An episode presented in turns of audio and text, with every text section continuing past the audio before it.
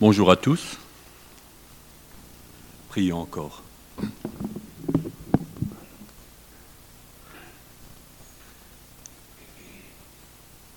Père, tu sais comment nous sommes venus ce matin et nous te demandons que tu t'adresses à chacun de nous individuellement, que ta parole, Seigneur, puisse nous éclairer, nous purifier. Nous avons besoin de toi, nous crions à toi et c'est aussi pour cela que nous sommes venus et nous voulons écouter.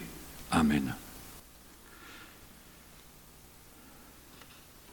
Dans le psaume 23 au verset 6, une partie du verset 6, il est dit J'habiterai dans la maison de l'Éternel tous les jours de ma vie. C'est très connu, n'est-ce pas? Il faut juste que je penche un peu le pupitre, je risque de perdre mes feuilles. Voilà. J'habiterai dans la maison l'Éternel. Il y a quinze jours, dans l'introduction, j'avais lu le passage que nous allons relire, juste un verset de Exode 33, les versets 11. De verset 11. Le Seigneur parlait à Moïse face à face, comme un homme parle à son ami.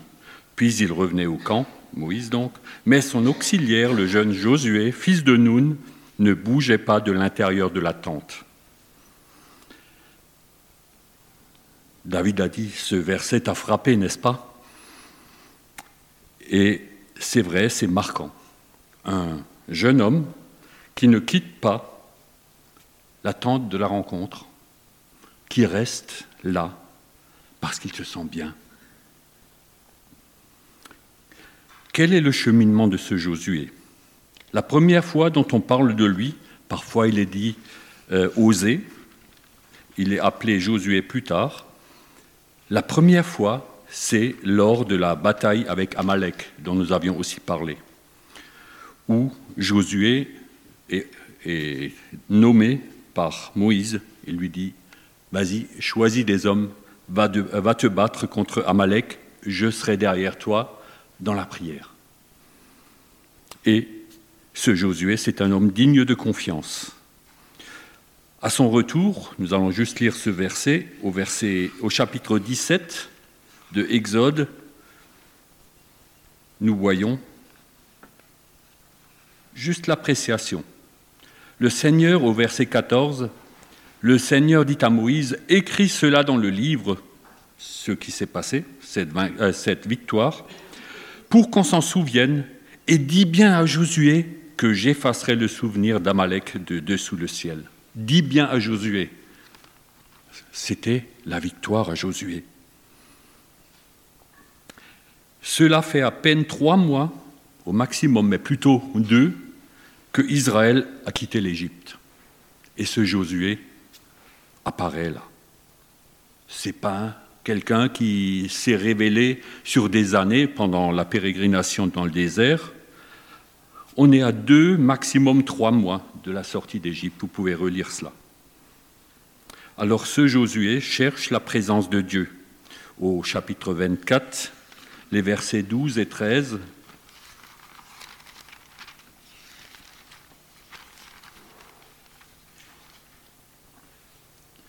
Nous voyons que Josué est toujours présent. Le Seigneur dit à Moïse, monte vers moi dans la montagne et reste là. Je te donnerai des tablettes de pierre, la loi et le commandement que j'ai écrits pour les instruire.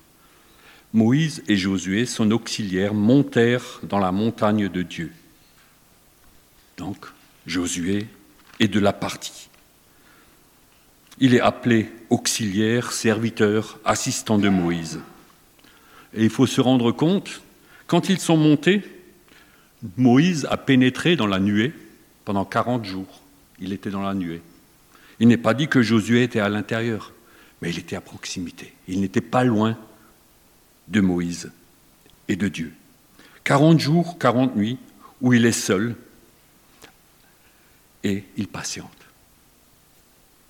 Sa proximité avec le Seigneur le sanctifie, alors que l'oisiveté du peuple conduit celui-ci à se divertir.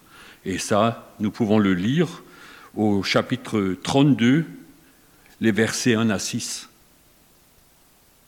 Vous voyez le contraste. Le peuple vit que Moïse tardait à descendre de la montagne. Alors le peuple se rassembla autour euh, d'Aaron et lui dit, Fais-nous des dieux qui marchent devant nous, car ce Moïse, cet homme qui nous a fait monter d'Égypte, nous ne savons pas ce qu'il est advenu de lui. Aaron lui dit, Enlevez les anneaux d'or qui sont à vos oreilles, aux oreilles de vos femmes, de vos fils, de vos filles, et apportez-les-moi. Tous ces gens du peuple enlevèrent les anneaux d'or qui étaient à leurs oreilles et les apportèrent à Aaron. Celui-ci prit l'or de leurs mains, le façonna au burin et en fit un taurillon de métal fondu. Puis ils dirent Voici tes dieux, Israël, ceux qui t'ont fait monter d'Égypte. Lorsqu'Aaron vit cela, il bâtit un autel devant le taurillon et s'écria Demain, il y aura une fête pour le Seigneur. Le lendemain, ils se levèrent de bon matin, ils offrirent des holocaustes et se présentèrent et présentèrent des sacrifices de paix. Le peuple s'assit pour manger, pour boire, et ils se levèrent pour s'amuser.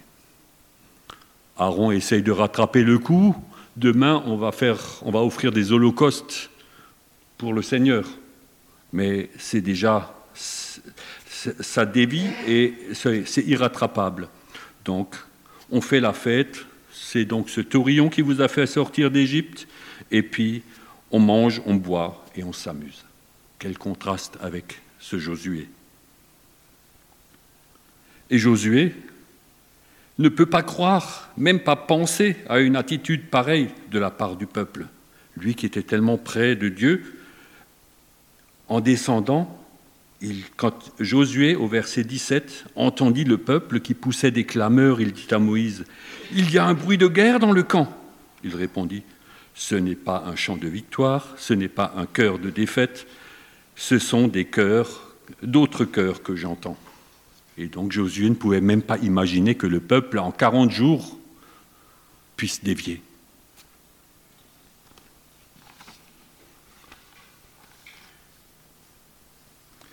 Nous en apprenons un peu plus dans Nombre de ce Josué, Nombre 13. Nous apprenons qu'il est de la tribu d'Éphraïm, 13, 1 à 3, le Seigneur dit à Moïse, Envoie des hommes explorer Canaan, que je donne aux Israélites. Vous verrez un homme, vous enverrez un homme de chaque tribu. Chacun d'eux sera un prince.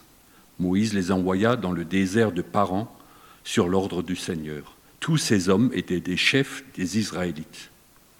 Et puis au verset 8, il est dit, de la tribu d'Éphraïm, Osée, fils de Nun. Donc c'est là qu'il est appelé Osée. Mais fils de Nun, c'est lui. Après, nous savons que c'est Josué qui y était. Caleb y était pour. Attendez que je vous dise ça. Caleb y était pour la tribu de Juda. Moïse sait qu'il aura un aperçu de foi au travers des yeux de Josué et de Caleb. Il a envoyé des princes selon l'ordre de Dieu, et Josué n'était pas n'importe qui, apparemment. Il faisait partie des princes d'Israël. Avec Caleb, au retour, il cherche à encourager la foi du peuple au, verset 14, au chapitre 14, les versets 6 à 10. Parmi ceux qui avaient exploré le pays, Josué, fils de Nun, et Caleb, fils de Yéphuné, déchirèrent leurs vêtements et dirent à toute la communauté des Israélites, Ce pays que nous avons parcouru pour l'explorer est un pays merveilleux. Si le Seigneur prend plaisir en nous, il nous fera entrer dans ce pays et nous le donnera. C'est un pays ruisselant de lait et de miel. Seulement, ne vous rebellez pas contre le Seigneur et n'ayez pas peur du peuple du pays. Nous n'en ferons qu'une bouchée. Ils n'ont plus d'ombrage pour les couvrir. Le Seigneur est avec nous. N'ayez pas peur d'eux. Toute la communauté parlait de les lapider lorsque la gloire du Seigneur apparut à la tente de la rencontre. Ces deux-là avaient le regard de la foi. Ils se placent, s'affichent du côté du Seigneur. Si le Seigneur est avec nous, nous n'en ferons qu'une bouchée. C'est une traduction moderne, mais c'est dit. Ils n'ont même pas d'ombre pour se cacher, ces géants le témoignage, le Seigneur honore un tel témoignage, la gloire du Seigneur apparut, alors que le peuple pense à les lapider. le Seigneur se met entre. Il les approuve. Josué, celui qui cherchait la présence de Dieu plus que tout, est désigné publiquement successeur de Moïse plus tard. Il cherchait, comme nous l'avons vu au premier verset, la présence du Seigneur et il est désigné en nombre 27 comme successeur de Moïse. Ce n'est pas un hasard, je pense.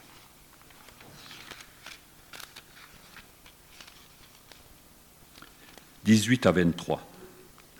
Le Seigneur dit à Moïse, prends Josué, fils de Noun, homme en qui il y a du souffle, autrement dit, qui a l'Esprit de Dieu. Il y a un souffle dans chacun de nous, tant que nous vivons, mais là, c'est l'Esprit de Dieu. Tu poseras la main sur lui, tu le placeras debout devant Éléazar le prêtre et devant toute la communauté, et tu lui donneras des ordres sous leurs yeux, tu lui donneras de ta dignité, afin que toute la communauté d'Israël l'écoute. Il se tiendra devant Éléazar, le prêtre, qui demandera pour lui le jugement de l'Ourim devant le Seigneur. C'est sur ces ordres qu'ils partiront en campagne, et quand ils en reviendront, lui et tous les Israélites avec lui, toute la communauté. Moïse fit ce que le Seigneur lui avait ordonné. Il prit Josué, le plaça devant Éléazar le prêtre et devant toute la communauté. Il posa les mains sur lui et lui donna des ordres, comme le Seigneur l'avait dit par l'intermédiaire de Moïse. Là, nous sommes 38, 39 ans plus tard. Hein. Pendant tout le cheminement, Moïse était présent, il a encore vu de loin le pays promis, et là, c'est le départ de Moïse pour sa patrie céleste, et c'est euh, Josué qui a la relève.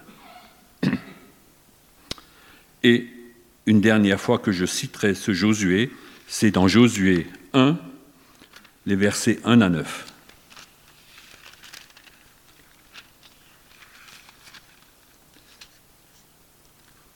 Dieu parlait à Moïse, Dieu parle à Josué.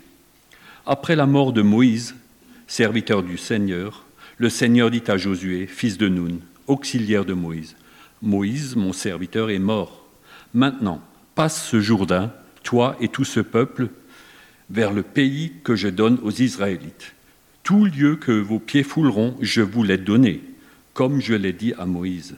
Votre territoire s'étendra depuis le désert et ce, depuis le désert et ce Liban jusqu'au grand fleuve l'Euphrate, tout le pays des Hittites jusqu'à la grande mer, au, coucher, au soleil couchant. Personne ne tiendra devant toi tous les jours de ta vie. Je serai avec toi comme j'ai été avec Moïse.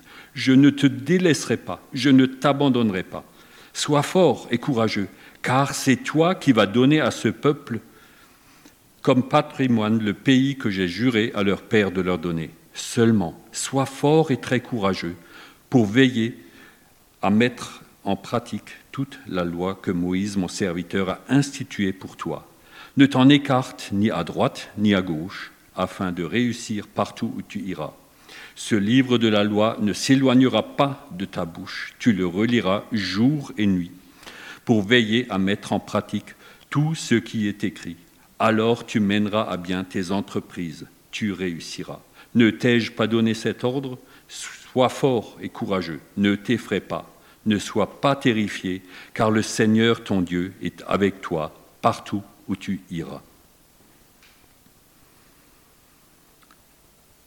Josué un défi pour les jeunes croyants, une vie où la priorité est de chercher la présence de Dieu. Un grand défi.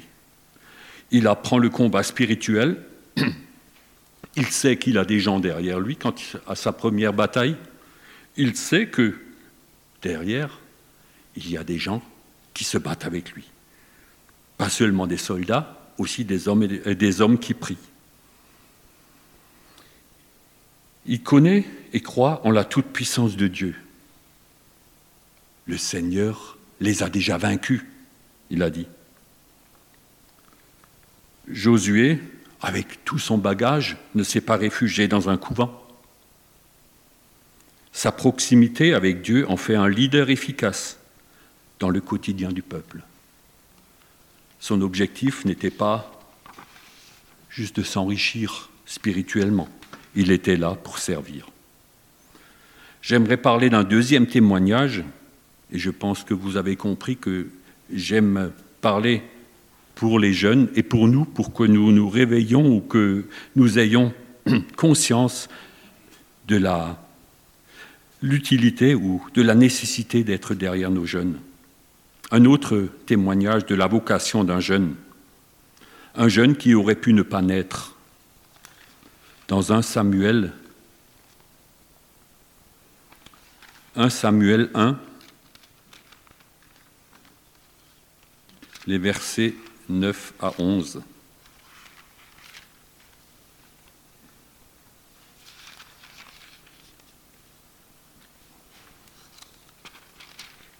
Oui, Samuel n'aurait normalement pas dû venir au monde. Sa mère était stérile. Pourquoi Anne est-elle stérile? Nous ne le savons pas. Et Dieu le sait. 9 à 11, tous les ans, ils vont au temple, à Silo, ils appellent ça le temple, donc c'était la tente de la rencontre à l'époque, avec le coffre de la loi. Après qu'ils eurent mangé et bu à Silo, Anne se leva. Élie le prêtre était assis sur son siège près du montant de la porte du temple du Seigneur. Elle, amère, se mit à prier le Seigneur et à pleurer abondamment. Elle fit un vœu en disant Seigneur des armées, si tu daignes regarder mon affliction, si tu te souviens de moi, et tu ne m'oublies pas, si tu me donnes une descendance à moi qui suis ta servante, je le donnerai au Seigneur tous les jours de sa vie, et le rasoir ne passera pas sur sa tête.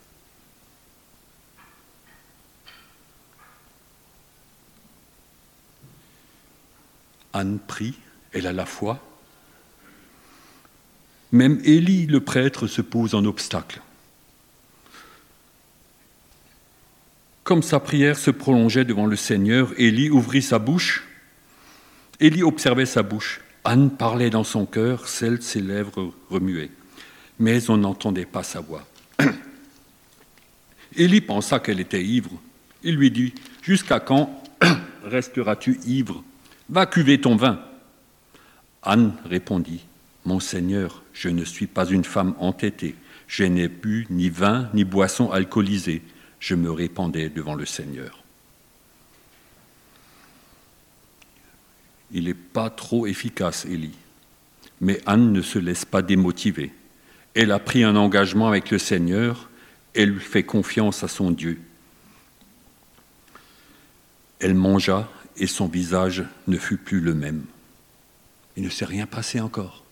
Elle a prié, elle mangea, ça c'est dit au verset 19, le début du verset. Et ils sont rentrés chez eux. Voilà comment Samuel a vu le jour. Elkanah eut des relations avec sa femme Anne. Le Seigneur se souvint d'elle. À la fin de l'année, elle était enceinte. Elle mit au monde un fils qu'elle appela du nom de Samuel, car, dit-elle, c'est au Seigneur que je l'ai euh, demandé. Le mari Elkanah monta ensuite avec toute sa famille pour offrir au Seigneur le sacrifice annuel, ainsi que son vœu. Mais Anne ne monta pas, car elle avait dit à son mari, Lorsque le garçon sera sevré, je l'amènerai afin qu'il paraisse devant le Seigneur et qu'il reste là pour toujours. Elkanah dit, euh, son mari lui dit, Fais comme il te plaira, reste ici jusqu'à ce que tu l'aies sevré. Quand le Seigneur, que le Seigneur réalise seulement sa parole. Ainsi la femme resta. Elle allaita son fils, son fils jusqu'à ce qu'il fût sevré. Quand elle l'eut sevré, elle le fit monter avec elle prit trois taureaux, un épha de farine, une outre de vin. Elle l'emmena à la maison du Seigneur, à Silo. Le garçon était encore tout jeune. Ils immolèrent le taureau et emmenèrent le garçon à Élie. Anne dit Pardon, mon Seigneur, par ta vie, je suis cette femme qui se tenait là avec toi pour prier le Seigneur. C'était pour ce garçon que je priais, et le Seigneur m'a donné ce que je lui demandais. À mon tour, je le cède à la demande du Seigneur. Il sera demandé pour le Seigneur tous les jours de sa vie. Sur quoi ils se prosternèrent là devant le Seigneur. Anne a fait une promesse. Quand on a élevé un enfant pendant 4-5 ans jusqu'à le sevrer, ça doit être dur de répondre à cette promesse. Mais la foi d'Anne prépare Samuel à une vocation exceptionnelle. Elle a certainement vu le manque de discernement d'Élie. Quand Élie se trompe, il a mis ses grands pieds quelque part euh, quand il lui a dit Écoute, tu es ivre, va cuver. Mais c'est au Seigneur qu'elle confie ce garçon consacré. Elle l'amène chez Élie, mais c'est au Seigneur qu'elle le, euh, le, consacre. Remarquez qu'Elkana, le papa, laisse liberté totale à son épouse. Il connaît la foi de sa femme. Il lui a dit Fais comme tu penses. L'école de Samuel commence auprès d'Élie, et on peut lire au chapitre 2, verset 11. Quant au garçon, il officiait pour le Seigneur auprès d'Élie le prêtre. Au, verset 18, Samuel officiait devant le Seigneur. C'était un, garçon qui portait un éphode de lin comme un pagne. Au verset 21b, le jeune Samuel grandissait auprès du Seigneur. Et au verset 26, le jeune Samuel continuait à grandir. Il était agréable au Seigneur, aussi bien qu'aux hommes. Nous avons juste quelques mentions de ce jeune garçon que sa mère a confié au Seigneur. Samuel, comme Josué, aime la proximité de Dieu. Au chapitre 3, nous voyons ce garçon au verset 3, il est dit, La lampe de Dieu n'était pas encore éteinte et Samuel était couché dans le temple du Seigneur où était le coffre de Dieu. Alors, on ne peut pas être plus proche. Il se tient près de ceux qui est le plus sacré sur terre à l'époque. Il n'y a rien de plus sacré que ça. Et c'est là qu'il se sent bien. À Silo, dans le sanctuaire de la rencontre, près du coffre de l'Alliance qui contient les tables de la loi à ce moment, il n'y a pas encore plus de choses. Il y a les tables de la loi. Il les aime. C'est là que Samuel se repose et se ressource. Sa consécration est totale. On pourrait penser à ce chant, c'est certainement aussi un verset, c'est auprès de Dieu que je veux me tenir. N'est-ce pas? Pour lui, c'était ça. C'était du vécu. C'est auprès de Dieu que je veux me tenir.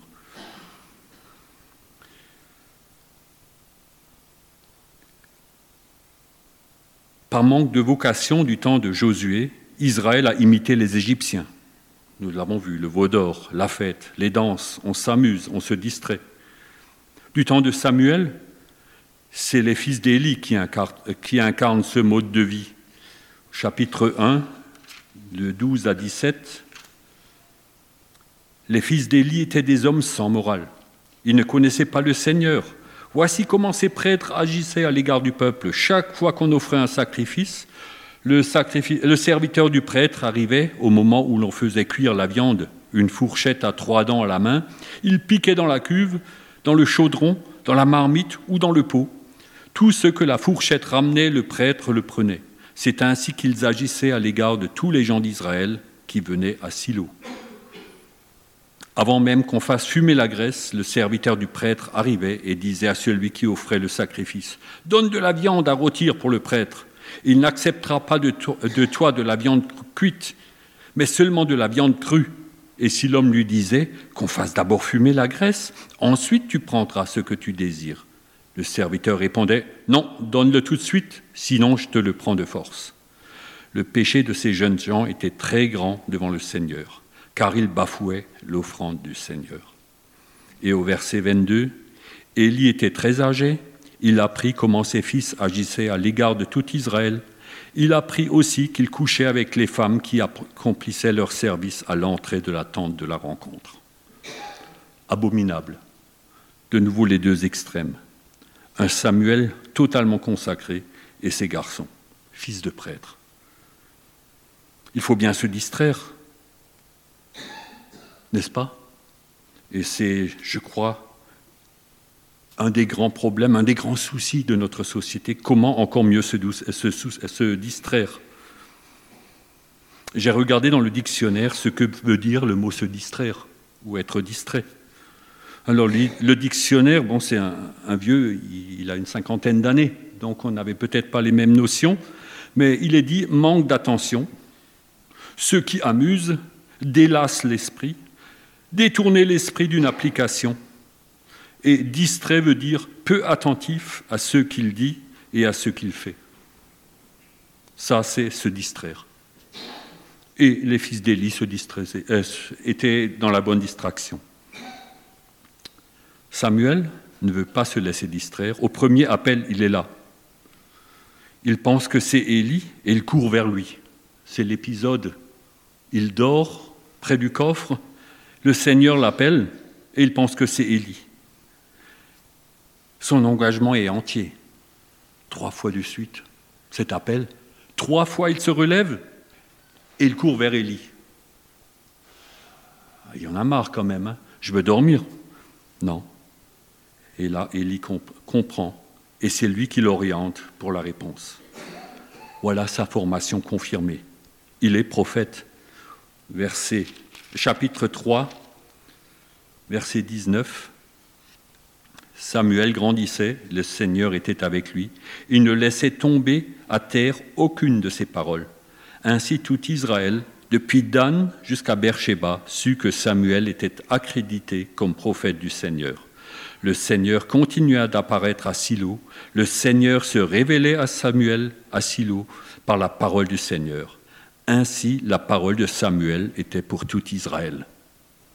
C'est le début du chapitre 4. Samuel aussi a été formé pour servir. Nous avons deux garçons relativement jeunes, Samuel tout jeune et Josué un jeune homme. J'aimerais juste brièvement parler d'un troisième personnage, Timothée, dans le Nouveau Testament. Et là, nous passons au Nouveau Testament. Un collaborateur que Paul découvre à Lystre. Dans Acte 16, les versets 1 à 3.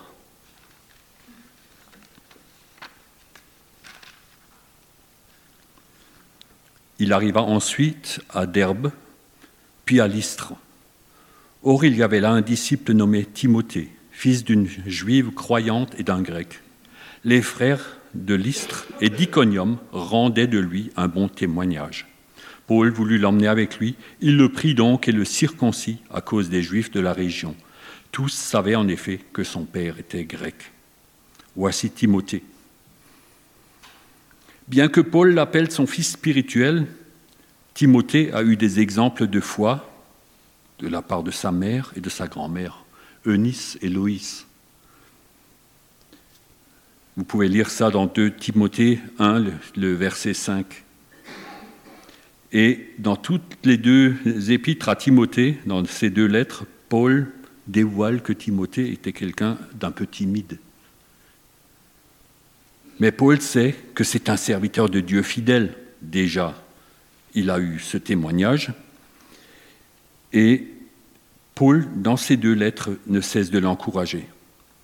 Que personne ne méprise ta jeunesse. 1 Timothée 4, verset 12.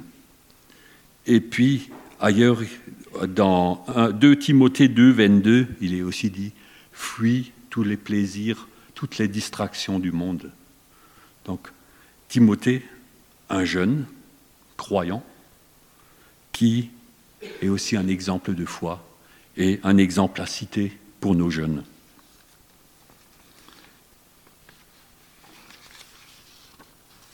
Que pouvons-nous apprendre de ces témoins? D'abord, chercher la proximité du Seigneur. Dans l'Ancien Testament, comme nous l'avons vu, les paroles se résumaient aux tables de la loi puis au livre de la loi, le Pentateuque. Aujourd'hui, nous avons le témoignage d'innombrables témoins du Seigneur. Et nous avons le moyen de rédemption que ne connaissaient pas encore. Nous savons que Jésus a tout accompli. Pour eux, c'était une promesse. La Bible est complète maintenant.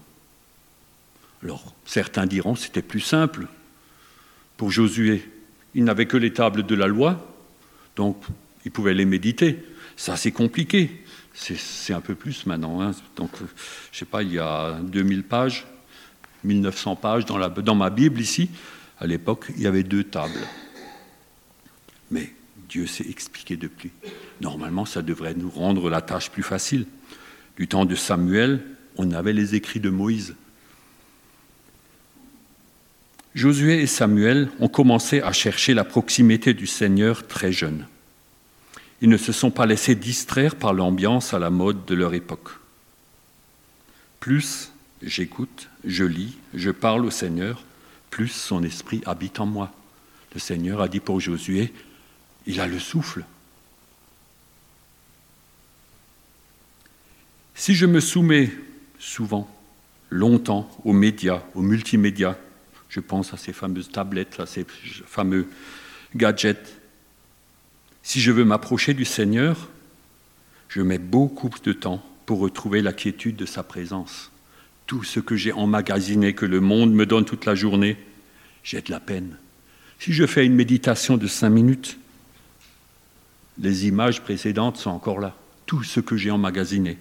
Alors que là, ces garçons, ils avaient l'oreille. Si les médias, à longueur de journée, m'accablent, j'ai de la peine à entendre le Seigneur me parler. Alors quelles sont nos ambitions pour nos enfants? C'est une autre question. Anne a dit qu'il soit toi. Quels sont nos souhaits, nos ambitions pour nos enfants? Une vie facile? Un statut social acceptable? Un bon métier? Ou d'abord une vie consacrée au Seigneur Une vie rachetée? Nous avons un orateur samedi, dimanche.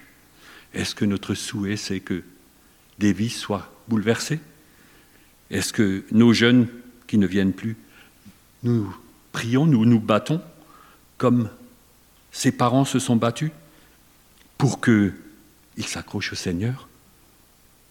Vous connaissez ce verset? Fais de l'Éternel tes délices et il te donnera ce que ton cœur désire. Mais j'ai l'impression que souvent, aujourd'hui, c'est nos ambitions personnelles pour nos enfants qui priment. Alors que si la base est posée, le reste, c'est le Seigneur qui organise. Remarquez pour Josué et Timothée, ce sont les mères et grands-mères qui ont visiblement eu la bonne vision des choses. Quel défi pour demain Aussi pour nous, parents, grands-parents, que voulons-nous pour nos enfants, nos jeunes? Et c'est vraiment un appel à la prière, à ce combat. Le monde les tient, et pour les arracher, il faut se battre. Le temps passe. Voulons-nous une succession vivante dans nos églises? Il faut se battre pour des âmes. Timothée était timide. Paul l'a exhorté. Combat le bon combat de la foi. Aucun de nos trois témoins n'a eu une vie facile. Tout n'était pas un long fleuve tranquille.